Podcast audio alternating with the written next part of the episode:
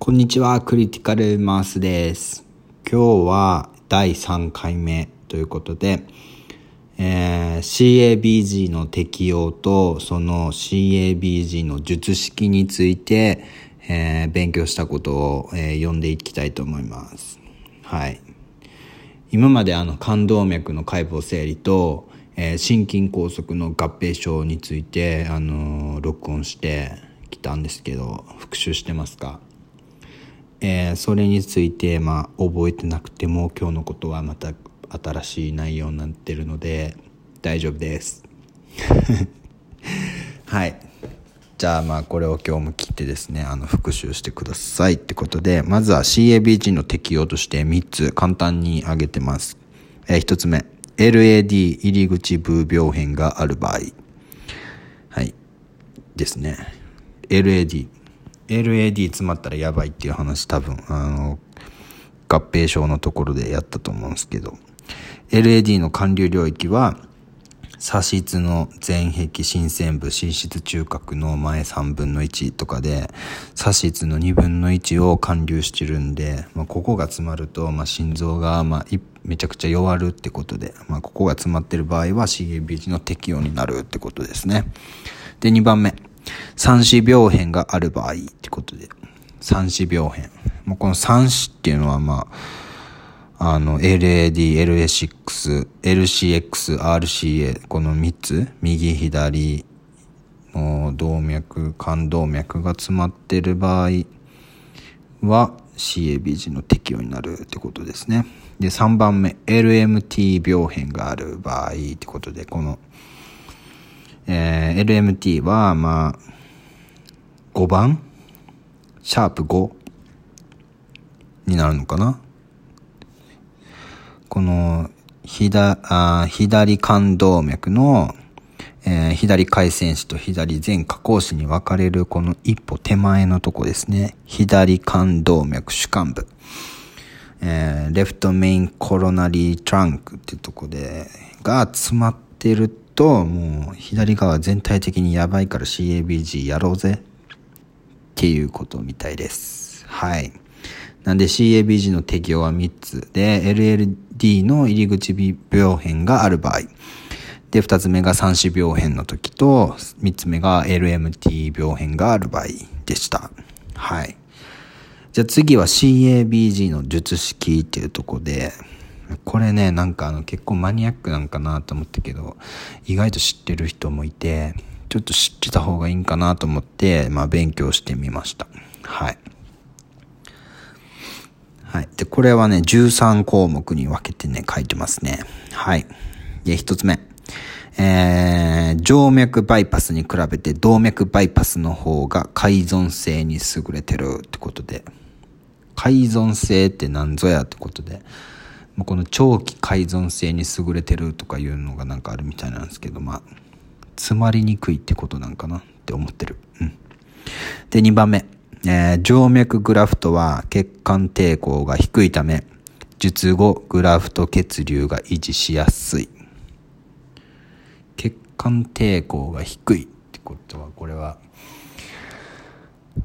どういうことなんですかっていうことなんやけど、管抵抗が低いってことは血管が柔らかいっていうようなイメージでいいのかな？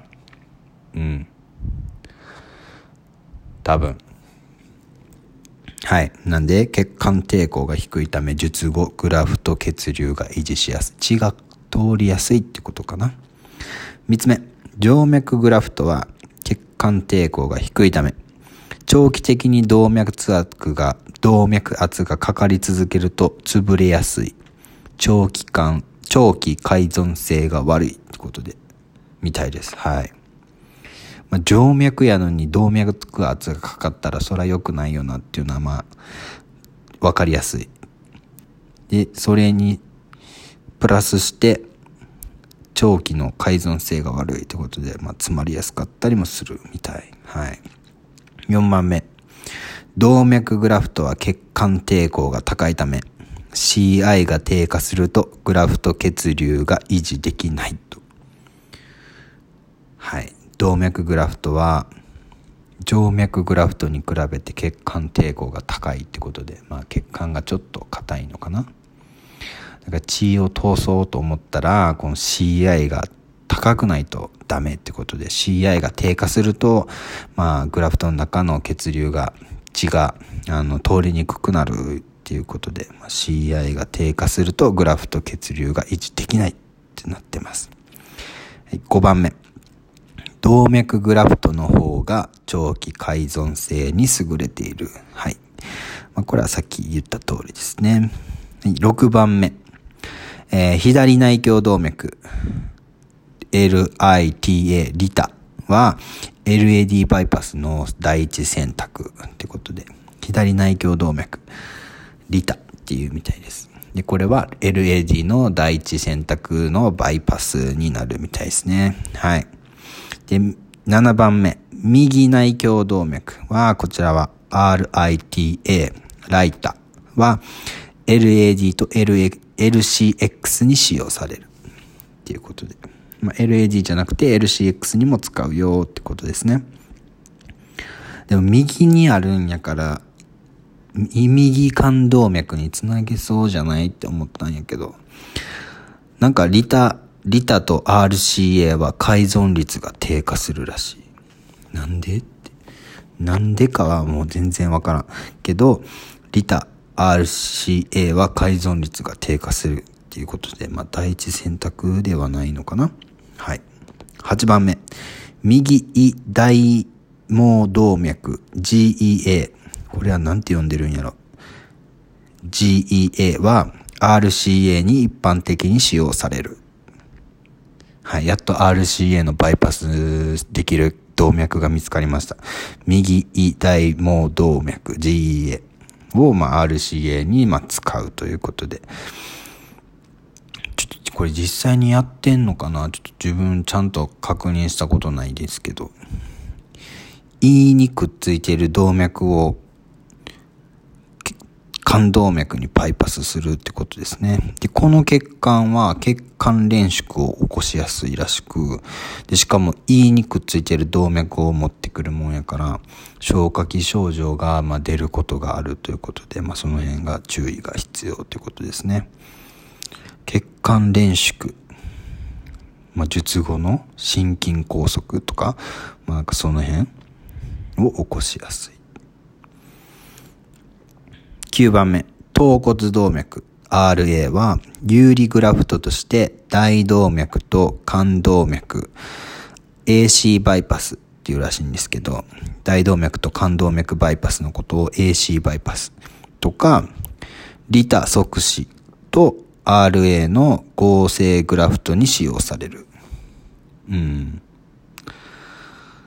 まあ、頭骨動脈はね、心臓から離れた場所にあるので、まあ、有利グラフトって言って、まあ、動脈丸ごと切って取っちゃうみたいな。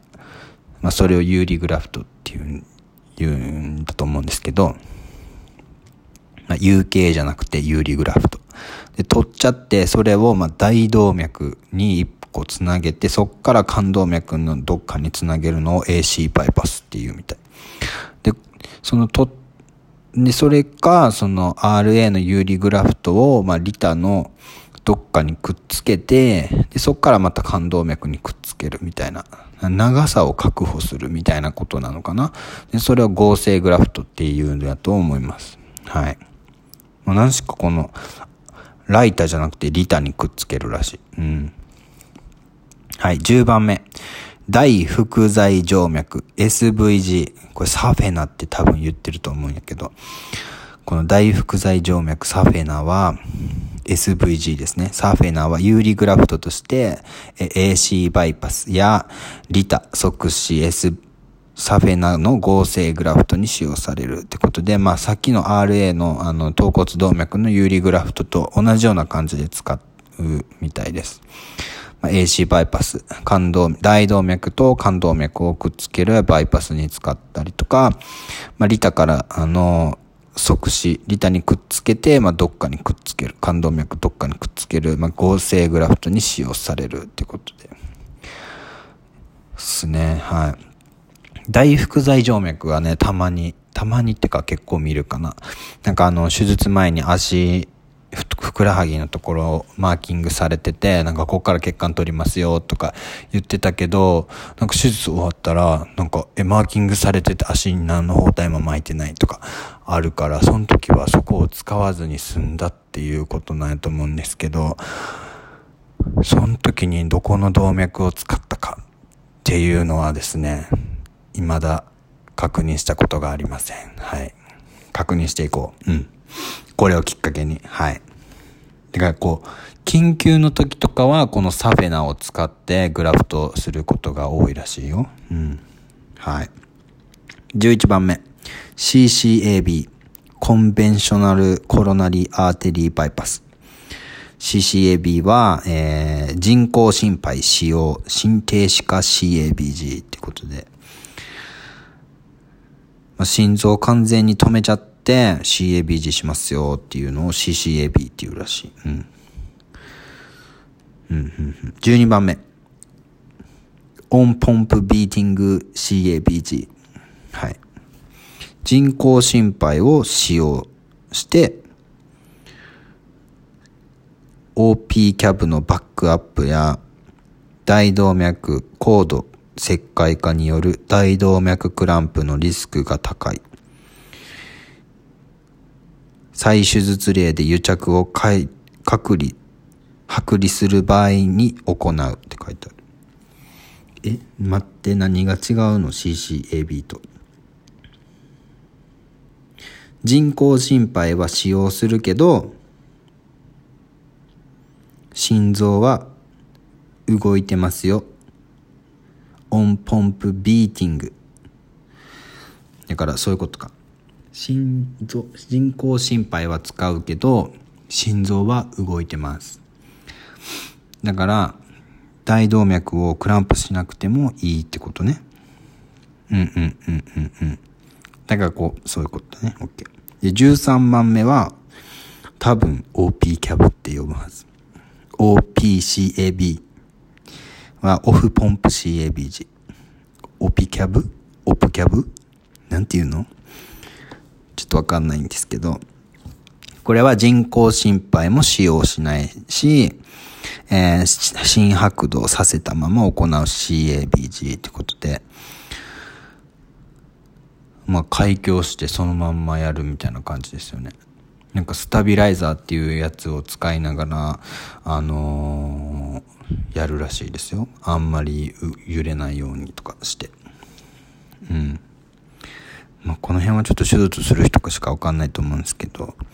まあでもこの術式をまあ知ることで、この術中に起こりやすい合併症とか、まあ心筋保護をどれだけやってたかとか、まあだから心心筋の障害心不全術後心不全が出やすいか出にくいかとかなんかその辺に影響してくるらしいので、まあ、術式は知ってた方がいいってことですね。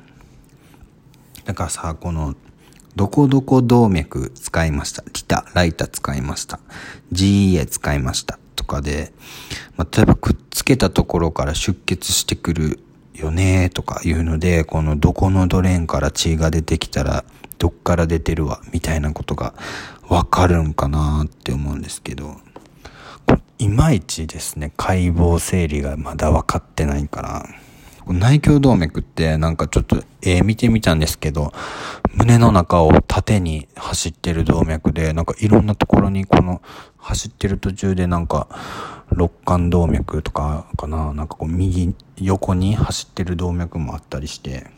えこれどうやってグラフトで冠動脈にくっつけたんと思ってえそっから下のところは大丈夫なんとかその辺がちょっとよくわかんないところだったんで誰か教えてくれると助かるんですけどちょっと Google さんで調べる限りでは分かりませんでしたはいはい。ということで以上ですね。はい。第3弾は CABG の適用と CABG の術式についての、まあ、解剖整理みたいなところを、えー、読み上げていきました。はい。復習になったでしょうか俺。はい。では今日は、えー、第3弾クリティカルマウス耳弁ポッドキャスト終了したいと思いますお疲れ様です